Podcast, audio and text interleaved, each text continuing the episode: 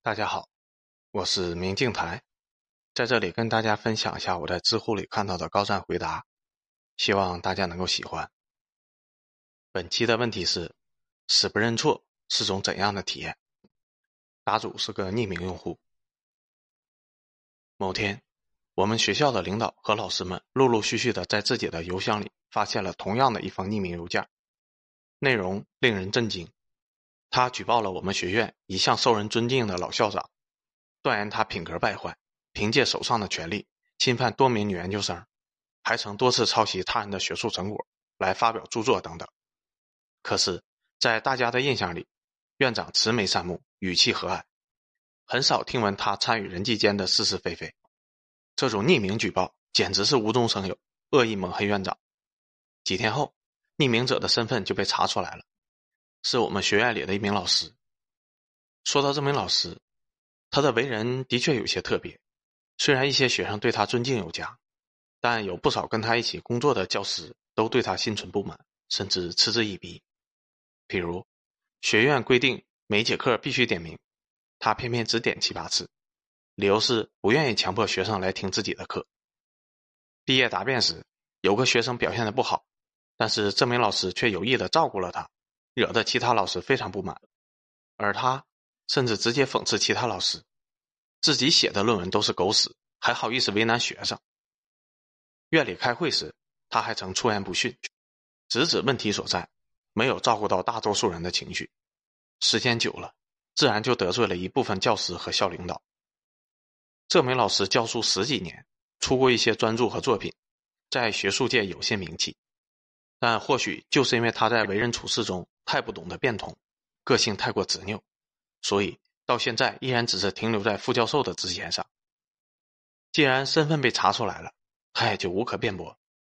好在院长一向宽容大度，不愿和同事们闹矛盾。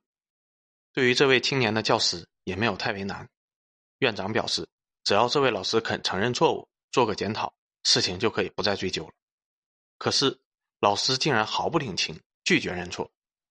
很快。他就被迫停止接受审查。这时候，网上已经有人开始为院长澄清，并且对这名老师进行严厉的批斗。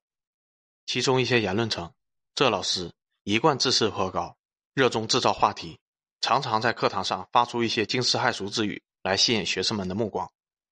他的论文大多使用通俗的语言，很少有高端的学术性语言。而这次的举报事件，也必然是一场恶意的诽谤。敲诈领导的政治阴谋，目的是陷害老院长，并为自己谋求高位。此后的两年里，这名老师没有再上讲台，教师的职位岌岌可危，曾经的名誉也随时可能毁于一旦。但他从始至终都没有改变想法和态度，在家赋闲就当休假了。两年后，事情彻底查清，老院长因为强奸女学生和抄袭他人学术成果被革职。这名教师终于重新回到岗位，继续在我们这个非重点学校的非热门专业里授课。这股风波很快就被压下去了。大多数的学生只知道学院里换了新院长，一名教师停职两年又复职了，但中间到底发生了什么，却少有人知。后来呢？曾经支持和巴结老院长的教师们，开始忙着巴结新院长；曾经保持中立态度的教师。依然洁身自好，不沾世俗。浪潮平复之后，仿佛一切如故。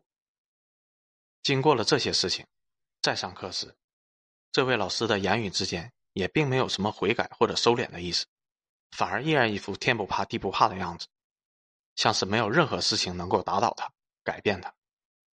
他讲鲁迅，讲民魂，讲儒道之学，讲墨家侠义，讲那些在乱世中挺直了脊梁的文学家。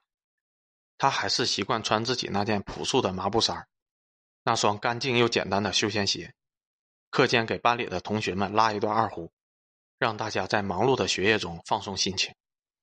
当然，在他那份平凡的书生气质里，依旧藏着一道炫目的锋芒。我想，这样的死不认错，大概就是文人的风骨吧。